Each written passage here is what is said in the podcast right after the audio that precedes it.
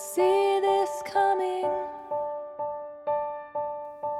Hello, and welcome back to another episode of the Year of Polygamy podcast. I'm your host, Lindsay, and today we are going to be talking about the history of the Word of Wisdom. That was not my original intent. What I meant to do, and this is the fun thing about Mormon history, is you start going down one rabbit hole and you find 400 other rabbit holes. This is the exciting part about Mormon history.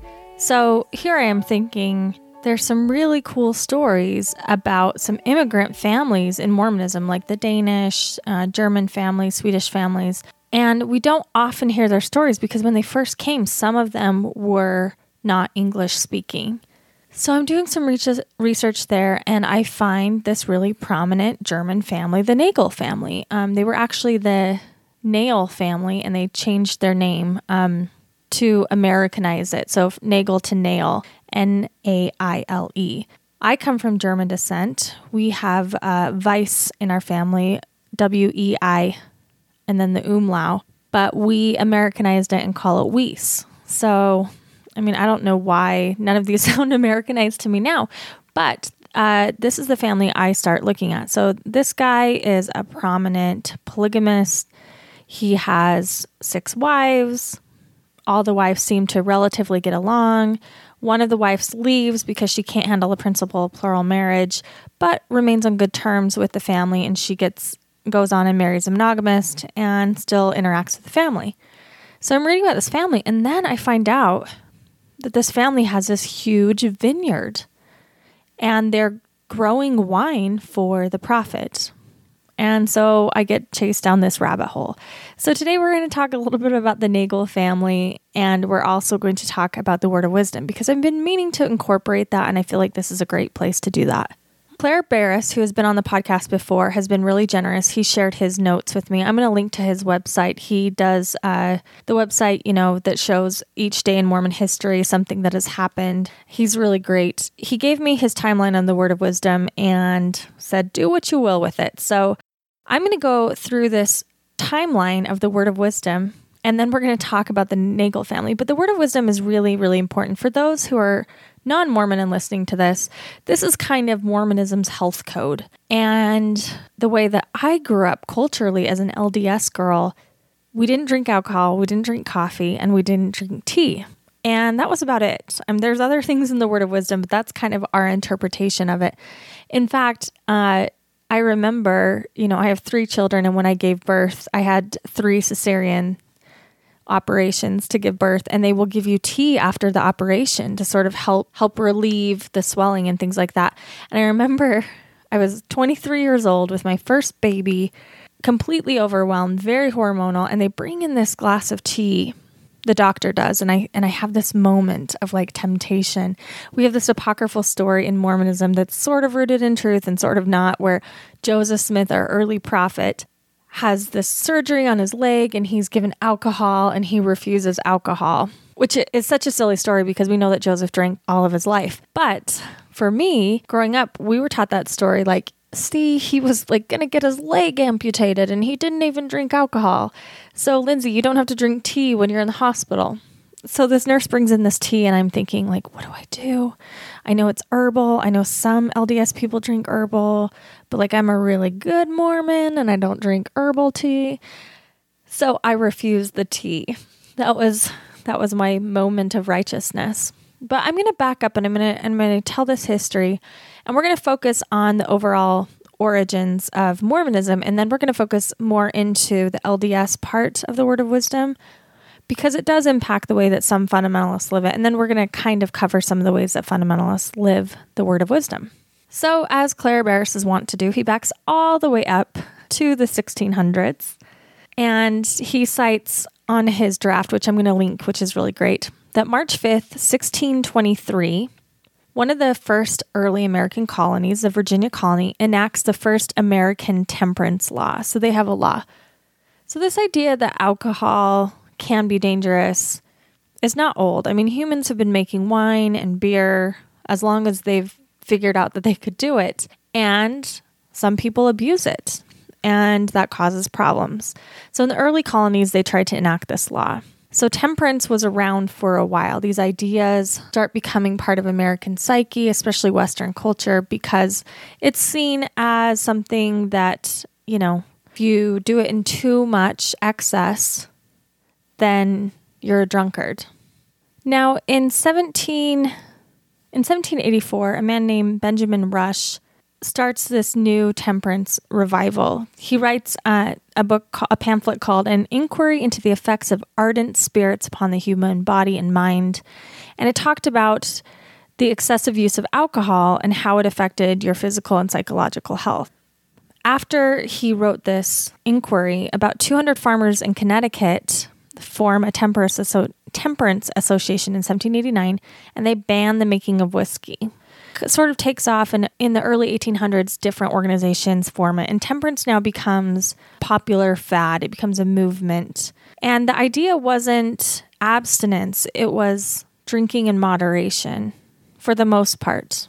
You know early americans like lyman beecher the connecticut minister he started lecturing and preaching against the effects of liquor as early as 1825 and so this is important because Joseph Smith, we've talked about this before, but he is influenced largely by you know larger political movements, social movements in the United States. So this is going to influence how he is informed by this. The American Temperance Society was formed in 1826 and within 12 years, I guess it had more than 8,000 local groups and over 4 million members. They were publishing 18 different kinds of temperance journals by the early 1830s. And it really gets picked up by women. Women start, this is sort of, I say, like an early um, breed of the women's rights movement because women know that, uh, out, you know, excessive alcohol leads to spousal abuse and unemployment and health problems and women get impacted by how their partners are abusing alcohol right? There if their husband is out of work oftentimes women have no choice but to go sink down with a ship. So women start forming these societies too and leading the way and it's seen as sort of this popular this popular movement to do. Now of course all is going well until the civil war that's going to change things. But in this climate in this scenario is when Mormonism is starting to take seed. As early as 1814, Sidney Rigdon and his wife and daughter moved from Pittsburgh to Washington County, and they operate their own temperance tavern. In 1817, Joseph Smith Sr., Joseph Smith's father, opens a cake and beer shop in Palmyra, and in it he sells gingerbread, pies, boiled eggs, root beer, and other like notions of traffic and peddles these on the streets from a handcart during Independence Day and on military training days. So we know that the Smith family was really always struggling with poverty. They were always coming up with a new scheme. So one of the schemes that Joseph Smith Sr. tries in 1817, and of course this is early on in his life, is to open up this cake and beer shop. During 18 the 1819 through 1820s, Joseph Smith Jr you know, the founder of Mormonism, he actually works as a clerk for the peddling of cake and beer on public occasions, and sometimes is duped into accepting counterfeit coins from other youth. So he sort of cuts his teeth on this, and I like this story. This is so relatable to me because this this isn't the same, but as a youth, we would sell donuts and soda pop, you know, in our neighborhood on the street for people going to work. It was just kind of a fun way to make money. And Joseph Smith had a similar experience peddling cake and beer. On September 21st, 1823, Joseph has a change of heart and prays for forgiveness for his foolish errors and weaknesses of youth. And this is when it said he's visited three times during the night by an angel named Moroni. This is where the angel Moroni tells him about a hidden book and quotes scriptures from the books of Act, Joel, Isaiah, and Malachi. Moroni's quotation of Malachi is recorded as D&C 2. According to Joseph Smith's neighbors' later testimony, Joseph's weaknesses of youth consisted of fighting and drinking. Uh, and we know this. We talked about William Smith and many of their family scraps, but Joseph Joseph knew how to throw a punch in his early days. In February 13th of 1826, the first American Temperance Society was founded in Boston, which we just talked about, and this is the one, you know, with millions of members. By fall of and just so you know, Clair notes around 1.5 million members, and I saw a different source uh, that notes up to 4.5 million members. So it was big, millions of people.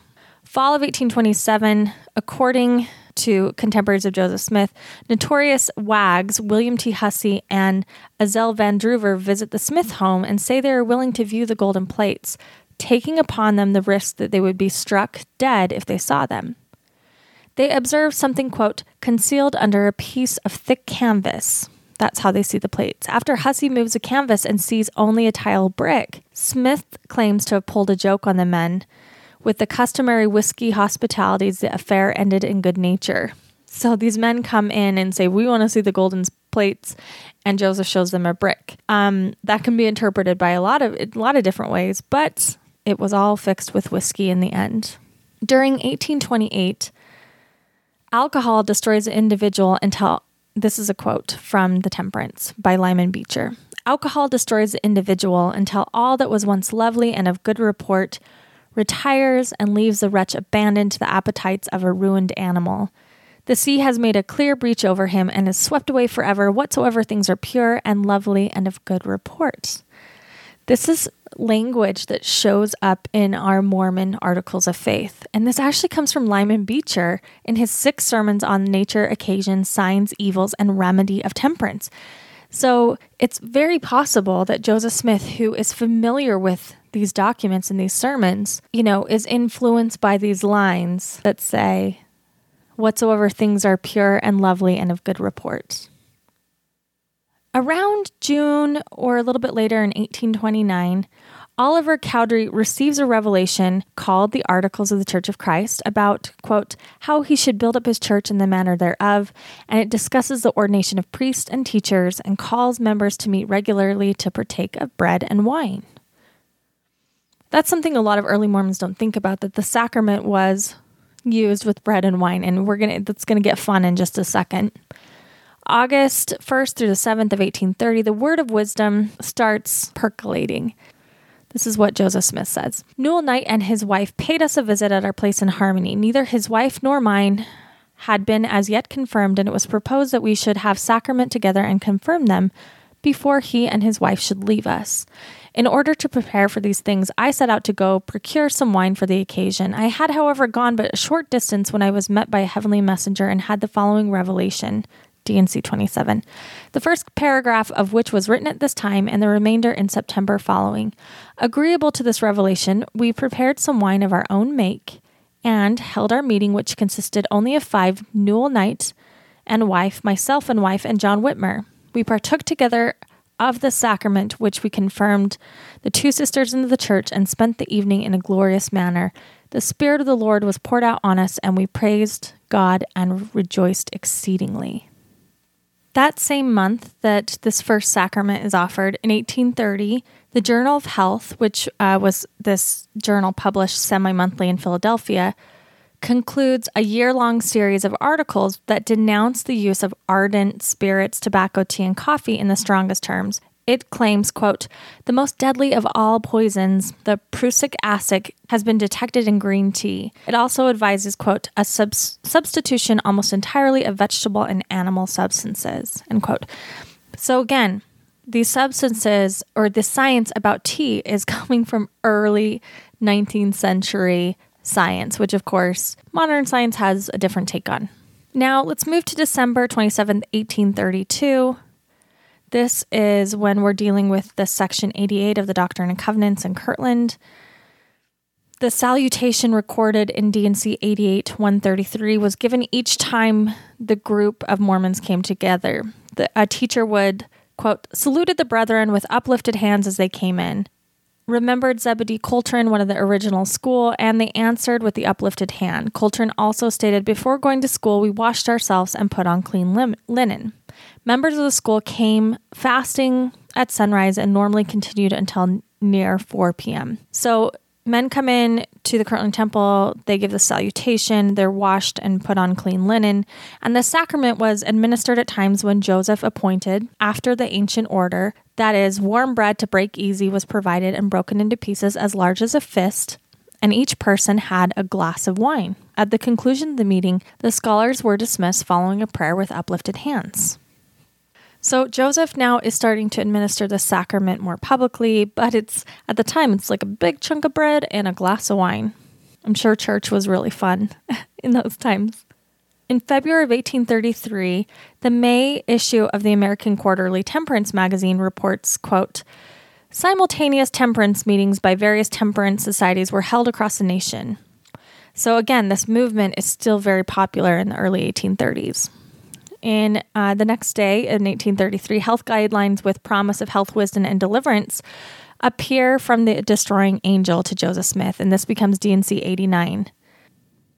And uh, we have this the story of Brother Coltrin that says when the word of wisdom was first presented by the prophet Joseph, as he came out of the translating room and was read to the school, there were 20 out of the 21 who used tobacco, and they all immediately threw the tobacco and the pipes into the fire the same month that the Temperance Society is talking about these meetings, Joseph Smith is clearly impacted by this.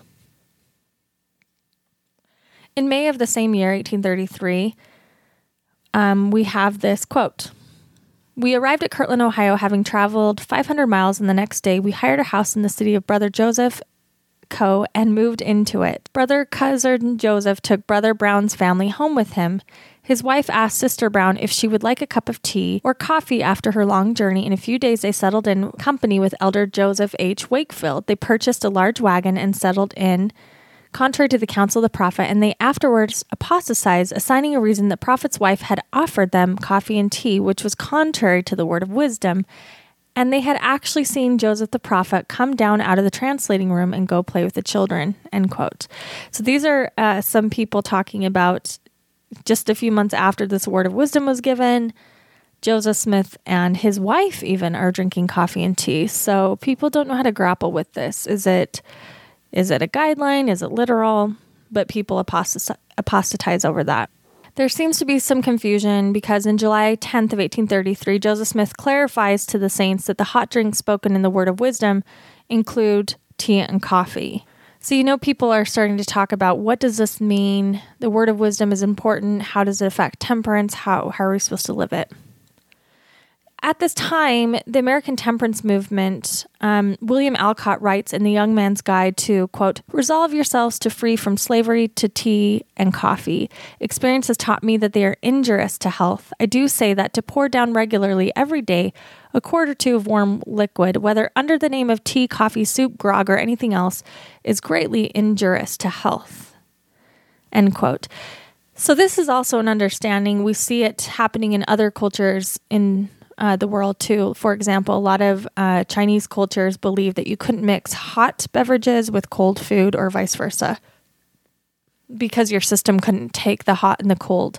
And here we have Americans saying, you know, drinking hot liquid can't be good for you.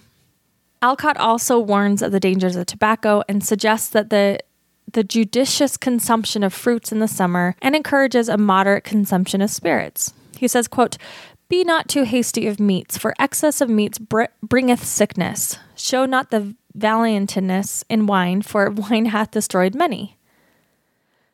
There are so many reasons for early rising that I can persuade the reader to go to bed early. I shall have little fear of his lying late in the morning. So, again, you, you know, it's easy to understand why the word of wisdom comes about the way that it does. Joseph Smith was a very had a very curious mind and other people, including Emma, would have been attracted to these social movements. So they're keeping up on the latest science at the time. And this is this is the reasoning and the thinking of the time. In February of 1834, the Kirtland Council would meet at Joseph Smith's house. Joseph, quote, went on to give us a revelation of a situation at the time he obtained the record, the persecution he met, and company. He also told us of his transgression at the time he was translating the Book of Mormon. Council minutes go on to say, quote, the case of Brother Martin Harris, against whom certain charges were preferred by Brother Sidney Rigdon, were presented. One was that he told A.C. Russell that Joseph drank too much liquor when he was translating the Book of Mormon and that he wrestled with many men and threw them. Brother Martin said he did not tell Russell that Brother Joseph drank too much liquor while translating the Book of Mormon, but this thing took place before the Book of Mormon was translated. So, of course, there are these rumors that Joseph was drinking while he was translating. That same month in 1834, Joseph clarifies the word of wisdom again. He says, quote, No official member in this church is worthy to hold an office after having the words of wisdom properly taught to him, and he, the official member, neglecting to comply with or obey them.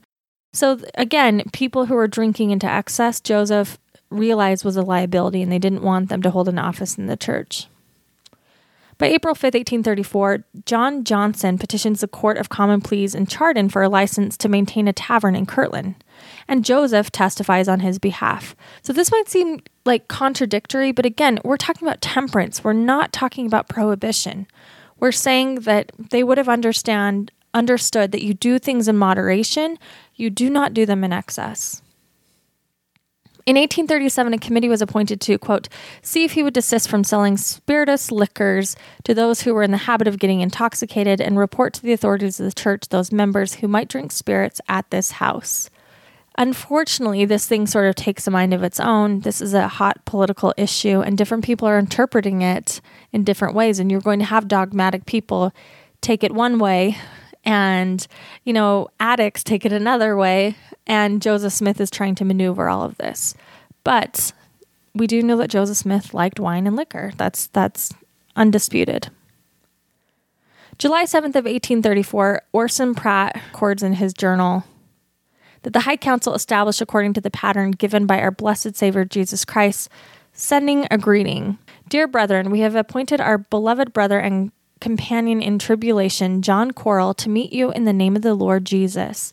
He, in connection with others, also duly appointed, will visit you alternately for the purpose of instructing you in the necessary qualifications of the Latter day Saints, that they may be perfected, that the officers and members of the body of Christ may become very prayerful and very faithful, strictly keeping all the commandments, and walking in holiness before the Lord continually that all mean to have the destroyer pass over them as the children of Israel and not slay them, may live according to the word of wisdom, that the saints by industry, diligence, faithfulness, and the prayer of faith may become purified and enter upon their inheritance to build up Zion according to the word of the Lord. End quote. In October of 1834, Aurelia S. Rogers um, would join the church with her family and they moved to Nauvoo when she was seven. Aurelia learned to smoke a pipe at her grandmother's knee, but finally responded to a quote monitor within that told me it was wrong and it would lead to, if it persisted in, I should be if I lived an old lady smoker. This thought disgusted me, for I never liked to see women smoke. End quote. So again, this is a cultural thing, and we have to have it in the context of the time. There weren't any, you know, cigarette ads you know, on TV where we could shape the discourse. Of course, there were advertisements published in journals, but this is something on people's mind. They understand the utility of these substances, but they also understand well enough the dangers. December of 1834, Hyrum Smith gets a patriarchal blessing by Joseph Smith Sr. And it says, quote, Hyrum, thou art my oldest son, whom the Lord has spared unto me. Thou hast always stood by thy father and reached forth the helping hand to lift him up when he was in affliction. And though he has been out of the way through wine, thou has never forsaken nor laughed him to scorn, for all these kindnesses to the Lord my God will bless thee. End quote. Apparently, Hyrum had some, you know, issues with wine. During 1834, brother Eleazar Miller with some half of a dozen others, joined the company with three horses about noon a little east of Rochester. These men and their horses are afflicted in the changing climate and country, and they're hungry and they're eating dry corn and they get colic. So these this early company of horses come in and they decide to give them medicine with whiskey. And so these are early saints who give us a recipe for whiskey. So here's the here's the dose for colic for horses. A dose of medicine mixed in a quart store bottle prepared as follows: a three penny paper of tobacco, half an ounce of copperas, and two tablespoons full of cayenne pepper, and the bottle filled with water. When he could not procure whiskey, one half a bottle constituted a dose and would almost invariably cure a sick horse in a few minutes and is worthy of remembrance. So, this is medicine that they would have given horses. At the same time, Joseph Smith is being accused by Martin Harris, and the Martin Harris tried in the Kirtland Council for accusing Joseph Smith of not understanding the Book of Mormon, wrestling too much, and drinking while translating the Book of Mormon. Martin confessed that his mind had been darkened, so that he said these things inadvertently. We also know that in the 1834, several members are tried for infractions of the Word of Wisdom, but they are forgiven, like Leonard Rich, who had an infraction. We don't know what the infraction was, but he was forgiven.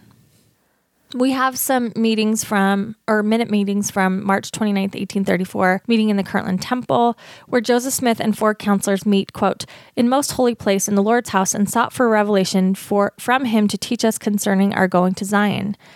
After uniting in prayer three times, they called the other presidents, the two bishops, and their councils, each to stand in their place and fast the day and night the word of the Lord comes through Joseph Smith that those who had entered into the holy place mu- must not leave the house until morning. We must cleanse our feet and partake of the sacrament. Accordingly, we proceeded and cleansed our faces and feet, and then we proceeded to wash each other's feet. End quote. Sidney Rigdon and Joseph Smith wash each other's feet in this in the Kirtland Temple, after which Sidney Rigdon washes Joseph Smith's senior's feet and Hyrum Smith's feet. Joseph Smith washes Frederick G. Williams' feet, and then Hyrum Smith washes David Whitmer's and Oliver Cowdery's feet. So there's a whole lot of feet washing going on. And right after they take they partake of this bread and wine after fasting all day. They stay in the temple all through the night. And I don't know if you've been in the Kirtland Temple at night, but it is beautiful. It's hauntingly angelic. You know, the light comes through the moon through this glass and just puts shadows on the wall. It's it's phenomenal. So I can only imagine what that felt like fasting all day, having these sacred ordinances and then having a big glass of wine. And I'm going to speculate that they had probably more than just a glass of wine. They probably had a few glasses of wine to break their fast. By 1835, we see an excommunication for breaking the word of wisdom. Um, at a conference in Freedom, New York, Elder Chester L. Heath, a member of the Avon Geneseo Church, is excommunicated for breach of covenant and not observing, observing the word of wisdom. Sidney Rigdon was presiding over this meeting. May 11th of 1835, the branch of Leona was represented by El- Elder Edmund Fisher, one of the number of disciples being 20 in good standing, but rather low in spirit in consequence of neglect to keep the word of wisdom. So the saints are trying. They're trying to incorporate in this culture temperance, but they're struggle they're really struggling. We have several more accounts, and you can see these in Clair Barrus's timeline of people, you know, breaking the word of wisdom and being tried for it. For example, Almon Babbitt, he broke the word of wisdom, and his defense for being tried was, well, Joseph Smith does it too, so why am I doing this? And um, he was ad- admonished to live it anyway. At the same time, you know, we talk about Joseph Smith's mother, Lucy Mack, being an herb an herb doctor. So she would gather herbs and make teas and tinctures and things like that to heal. This wouldn't have been un- uncommon for a lot of people on the frontier to sort of take medicine into their own hands. We know that Joseph Smith Sr. gets very sick. He's given some mild herbs. Um, he gets sicker still. He has a fever, and Joseph Smith Jr. gives him mild herbs and when they have no effect, Joseph tries to rebuke the disease with a blessing, and that seemed to help.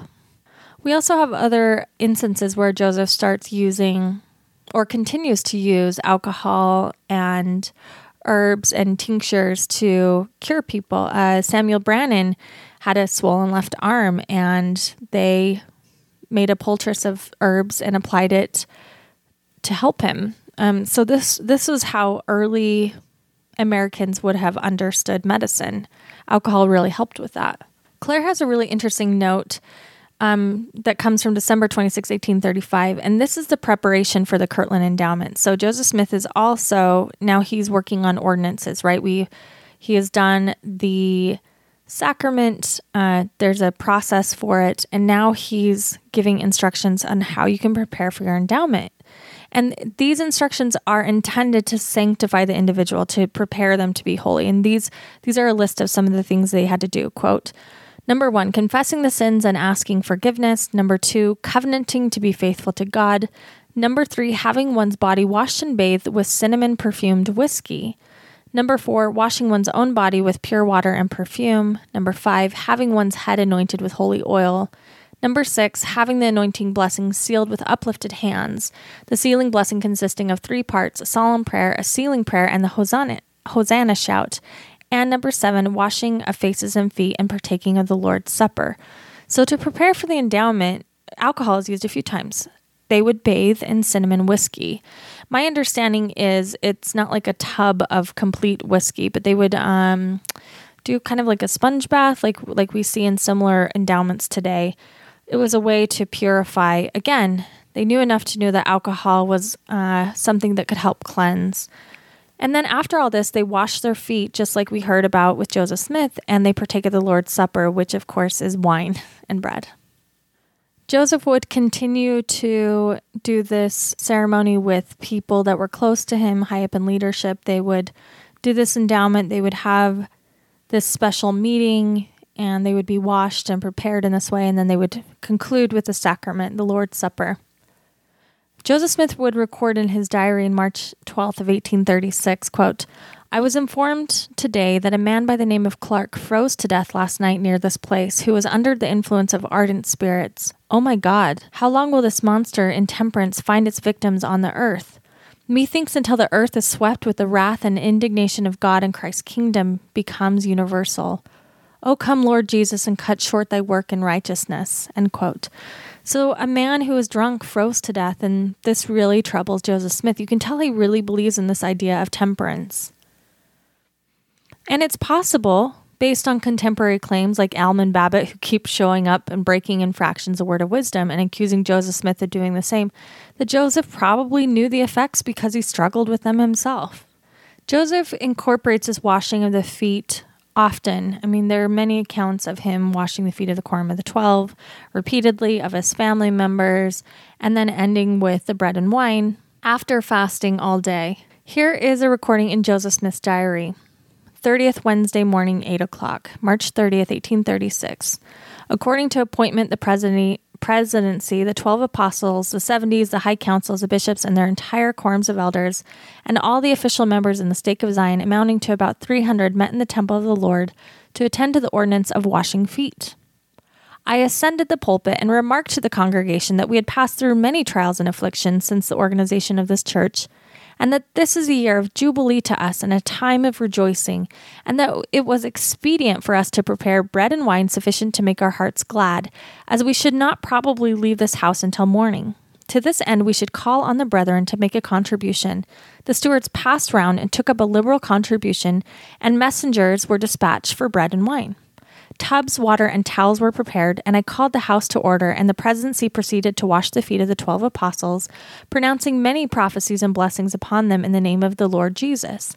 The brethren began to prophesy upon each other's heads and cursings upon the enemies of Christ who inhabit Jackson County, Missouri, continued prophesying, blessing, and sealing them with Hosanna and Amen until nearly 7 o'clock p.m.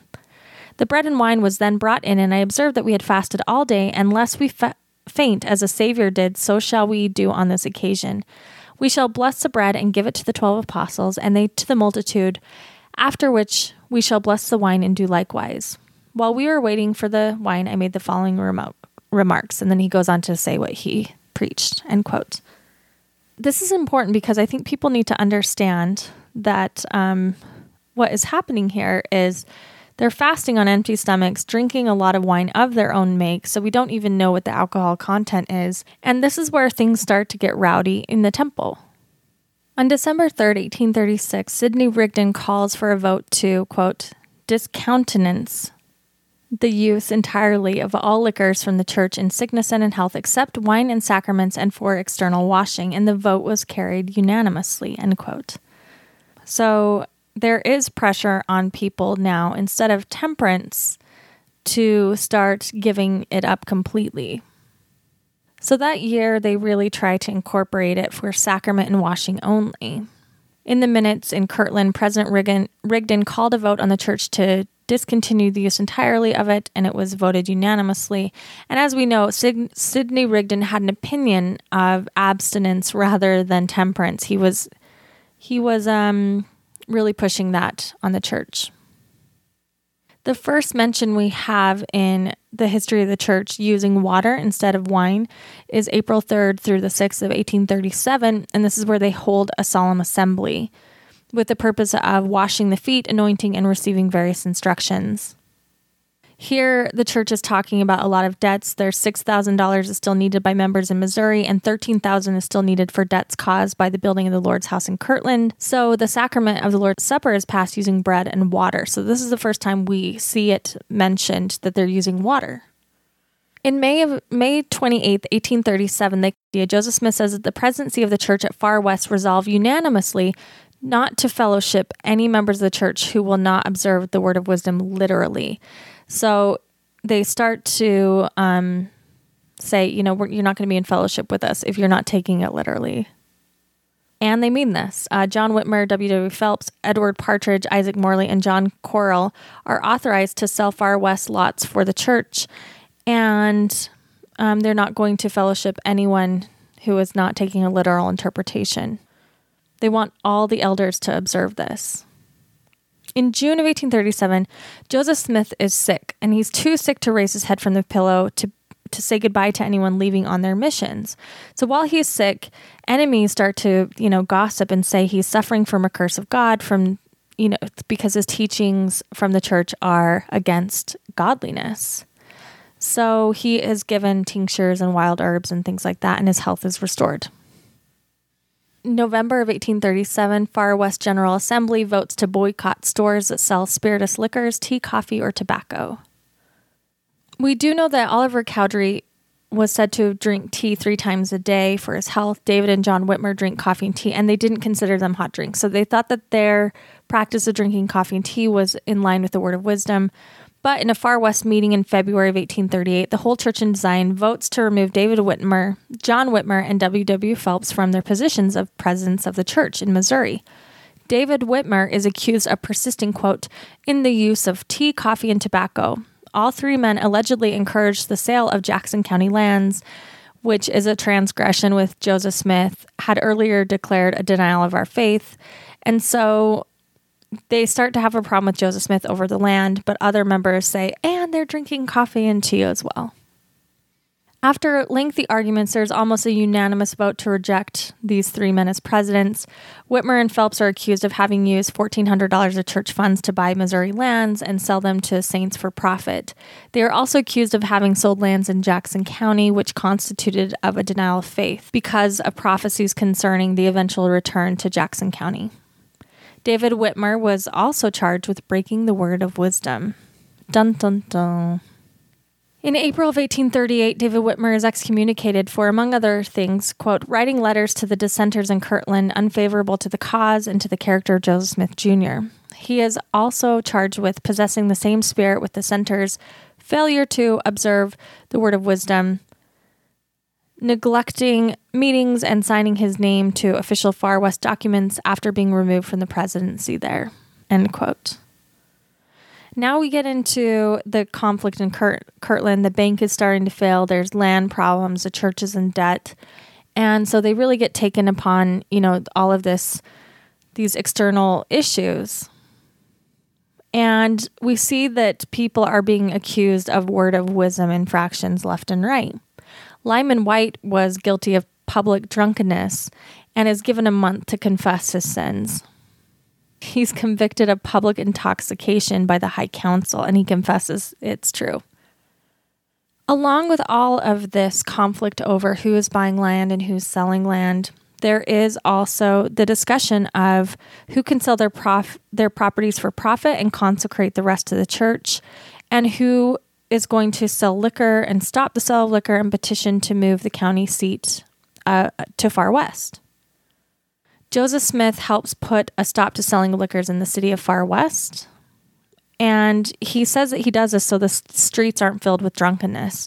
And we can understand that people might be drinking a little bit more at this time. Everybody is struggling to survive financially. It's a very stressful time. In November of that year, General Wilson surrounds Adam-ondi Ahman. Adam Black convenes a court of inquiry. Joseph and other prisoners in Independence start for Richmond with three guards who get drunk, and the prisoners take arms and horses, but apparently do not try to escape. So Joseph would have understand also the utility of getting guards drunk because they got drunk, but they didn't escape at this point. It's said that in April of 1839, in Gallatin, Missouri, Joseph Smith has a trial, and he commences a trial that commences before a drunken grand jury and judge. Judge Morin visits him in Millport that evening and recommends they escape to avoid enduring persecution. The guards being drunk that night, um, Joseph Smith and his fellow prisoners made their escape um, after a severe journey that they arrived in Quincy, Illinois on the 22nd of April, 1839. So, because of the drunkenness of the jury and the soldiers after this little scuffle at Adam-ondi Ahman, Joseph Smith is able to escape. At the same time, we still have other saints talking in their journals about drinking certain things, like Brigham Young. He talks about um, in 1839 his wife giving him a cup of tea that revived his spirits. This is an account from Brigham Young in October of 1839 from Brigham Young. Quote, On the 11th, resu- resumed my journey in company with brother Heber C. Kimball, George Albert, George A. Smith, Theodore Turley, and brother Kimball's father-in-law, Mr. Murray. The brethren had exchanged horses at Springfield, and with a little assistance from the brethren there, we obtained a two horse wagon. The sisters fitted me up in a bed in the wagon to ride on, as I was unable to sit up. We traveled eight miles and put up with the Father Draper for the night. When we went into the house, Brother George A. Smith dropped onto the hearth a bottle containing some tonic bitters, which the brethren had prepared for us because of our sickness. At this, Father Draper was very much astonished and said, quote, You are a pretty set of apostles to carry to be carrying a bottle of whiskey with you. We explained to him what it was. This appeased his righteous soul, so he consented to have us stay that night. End quote. Strangely enough, at this same time, we know that Joseph Smith receives a liquor license in Nauvoo. It seems at this time that perhaps the word of wisdom starts to lack as we get into the early 1840s because William Clayton records several times in his journal about drinking hot drinks, drinking a pint of porter with somebody, porter's ale, a dark brown beer. Clayton and his family drink, you know, this ale with with their dinner and it's not a problem. In fact, he's even paid with um, a port a pint of porter and some raisins after helping a you know a neighbor who was in labor. He helps deliver this baby, and Sarah Perkins gives him a pint of porter and some raisins. He talks several times in his journal in 1840 about going to various places and getting paid with porter. He even had Sarah wash his head with rum on March 27, 1840. Brigham Young records something similar. In April 17, 1840, he talks about meeting Mother Moon's house, where she presents him with a bottle of wine for us to bless and partake of. She kept the bottle of wine for 40 years and was waiting to give it to the apostles. And so the Brigham Young says, quote, This day the 12 blessed and drank a bottle of wine at Pen- Penwortham made by Mother Moon 40 years before. It seems that as long as church members like William Clayton and Brigham Young are given alcohol in exchange for church service, it's seen as almost sacramental, right? It's seen as okay because it's given as part of their church service. By February 15th of 1841, Joseph Smith, as chairman of the Committee on Vending and Spirituous Liquor, suggests a bill that would prohibit selling whiskey in smaller quantities than a gallon. After a long debate, it's passed. Joseph says, quote, I spoke at great length on the use of liquors and showed that they were unnecessary and operate as poison in the stomach, and the roots and herbs can be found to effect all necessary purposes. Joseph would begin to preach more and more that year at the pulpit on the science and practice of medicine. So he was really concerned with modern science and how, you know, what the temperance movement was suggesting. He records in his journal, quote, I preached to a large congregation at the stand on the science and practice of medicine, desiring to persuade the saints to trust in God when sick, and not in the arm of the flesh, and live by faith and not by medicine or poison. And when they were sick, and had called for elders to pray for them, they were not healed, to use herbs and mild food. End quote. Joseph also gives a really interesting sermon in October of 1841, and this is recorded in the history of the church. Quote, in a discourse on fault finding among the brethren, Smith tangentially comments upon the curse Noah laid upon Ham and states that the curse remains upon the posterity of Canaan until the present day. Quote, I refer to the curse of Ham for laughing at Noah while in his wine, but doing no harm. Noah was a righteous man, and yet he drank wine and became intoxicated. The Lord did not forsake him in consequence thereof, for he retained all the power of his priesthood.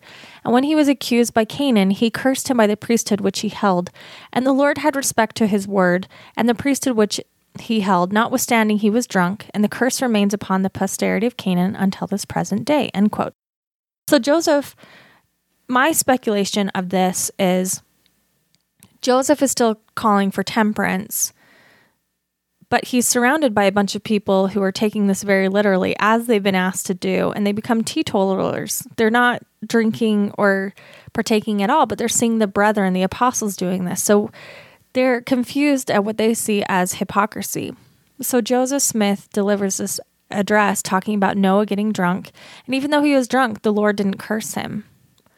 This is followed up by another sermon in November of that year where Joseph Smith has a meeting near the temple, and Joseph Smith preaches that what many people called sin was not sin, and he did many things to break down superstition and break it down. He speaks about the curse of Ham again, and you know how Noah was laughed at for wine, but it did no harm. So this idea that like if God didn't curse Noah, it's okay if I drink too. I forgot to mention, because now we're getting into the Nauvoo period, I forgot to mention that in the Kirtland Temple, sometimes the sacramental wine, after they had sat there and drank it all day, got a little out of hand. And this is where we have the accounts that we talked about with William Smith and Joseph Smith, sometimes fights breaking out in the temple because people are drinking too much sacramental wine and they get fights in the Kirtland Temple, which I kind of love that story. So we're going back now to Nauvoo period. June 17th of 1842, William Law publishes a defense of the morality of the saints in Nauvoo. Joseph Smith comments on it saying, quote, There is no city that can compare with the city of Nauvoo. You may live in our city for a month and not hear an or- oath sworn. You may be here as long and not see one person intoxicated. So notorious are we for sobriety that at this time, the Washington Convention passed through our city. The meeting was called for them, but they expressed themselves at a loss as what to say, as there were no drunkards to speak of. End quote. Again, it seems that Joseph Smith would have understood this as temperance because May 3rd of 1843, he records in his diary, quote, drank a glass of wine with Sister Richards of her mother's make in England, end quote. So now we're into November of 1843, and this is where we have the famous story of Joseph Smith becoming violently ill as he's eating dinner, and this is where he's assuming that Emma Smith is trying to poison him. One of the things that kind of gets left out in that story is that he was drinking coffee. He thinks Emma Smith poisoned his coffee. At the prayer circle meeting that evening, he accuses her of doing so, and Brigham Young regards her shocked silence as proof of her guilt. However, according to Clair Barrus, Joseph's rapid recovery from the illness suggests something other than poisoning, possibly ulcers. This is such a time of high conflict where polygamy comes to a head in Nauvoo. Joseph Smith is under a lot of a lot of stress. And it's in December of that year that Joseph Smith's manuscript diary makes the first mention of the Nauvoo mansion's bar room. Joseph Smith III later remarked that his father set up a fully stocked bar with Orrin Porter Rockwell as a bartender in this place. Joseph Smith records in his diary on December 15, 1843, quote, Awoke this morning in good health, but soon suddenly seized with great dryness of mouth and throat and sickness of the stomach and vomited freely. My wife waited on me and, and assisted by my scribe, Dr. Levi Richards, who administered to me herb and mild drinks. I was never prostrated so low in a short time before, but my evening was considerably revived. Very warm. End quote. So he gets sick again and he's revived by herbs. And this time he doesn't accuse it of poison, it's probably ulcers. By the end of December 1843, the church's newspaper, the Nauvoo Neighbor, is advertising ale and beer sold from the Nauvoo brewery. So Joseph starts to see the utility in selling spirits to not only outside Mormons, but, you know, Orrin Porter Rockwell is in town. He's out of jail from Missouri and he's helping Joseph with this enterprise. Wilford Woodruff records in his journal of, 18, of January 13th, 1844, that the city council met and treated upon the subject of granting license for retailing liquors. Pres- President Smith addressed the council a number of times. The ordinance is passed in January by the Nauvoo City Council. It states, quote, Be it ordained by the City Council of the City of Nauvoo that the mayor of the city is hereby authorized to sell said liquors in such quantities as he may deem expedient. And the ordinance is signed by Joseph Smith, the mayor. Sometime before May 3rd, 1844, Augustine Spencer writes a letter charging Joseph Smith with drinking, swearing, carousing, and keeping six or seven young females as wives. Some or all of them may be true. We, we don't know. There's an interesting note in June of 1844 that Joseph, in his manuscript diary, says, quote, drink a glass of beer at Moisier's. Uh, Frederick G. Moser's grog shop is something that had opened up, and Joseph had earlier condemned this grog shop in a sermon in 1843. And when the manuscript history is published in the history of the church, this sentence is omitted without any indication. They just leave it out because it's kind of contradictory. Joseph makes several mentions in his diary at this point of drinking with some of his wives, drinking a glass of wine here or there, having a glass of beer. Now, if you know your dates, you're going to notice that we're getting towards the end of Joseph Smith's life. Of course, he would be killed in a gunfight in Carthage for charges relating to polygamy. And one of the things that has affected the faith of a lot of Latter day Saints is the fact that Joseph was drinking wine in Carthage. I've heard people say, well, they were only, you know, they had a sacrament. It was only for a sacrament. But here's a quote from John Taylor. John Taylor was in the room at the time. He said, quote, We sent for some wine. It has been reported by some that this was taken as a sacrament. It was no such thing. Our spirits were generally dull and heavy, and it was sent for to revive us. End quote. So they actually drank, you know, wine in Carthage. It was a stressful time. And as we see, you know, Joseph goes through this period of temperance. He's really policing other people finds out it's harder to do than he realizes.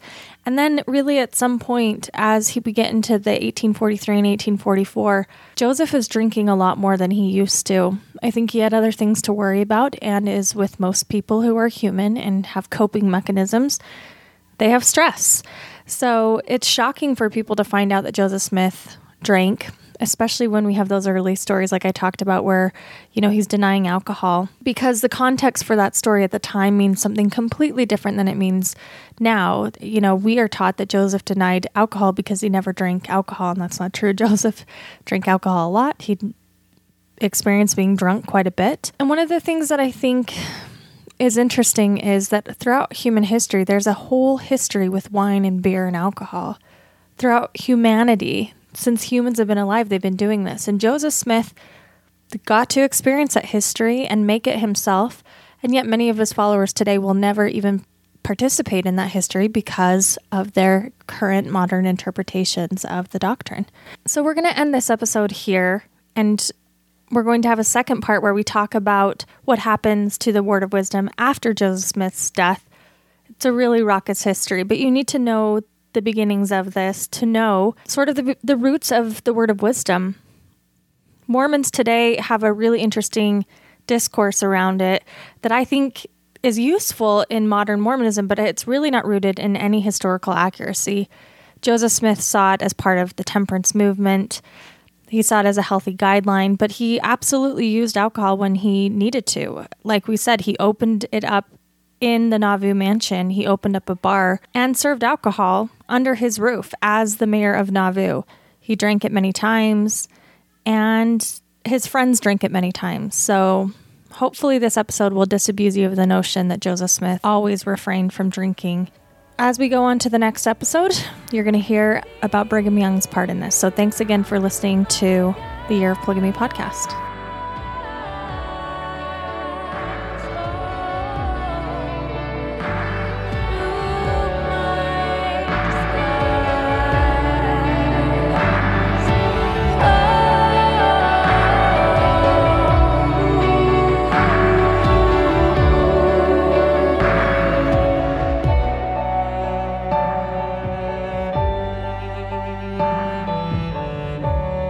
The song you just heard is called My Disguise by Mikkel Dowse.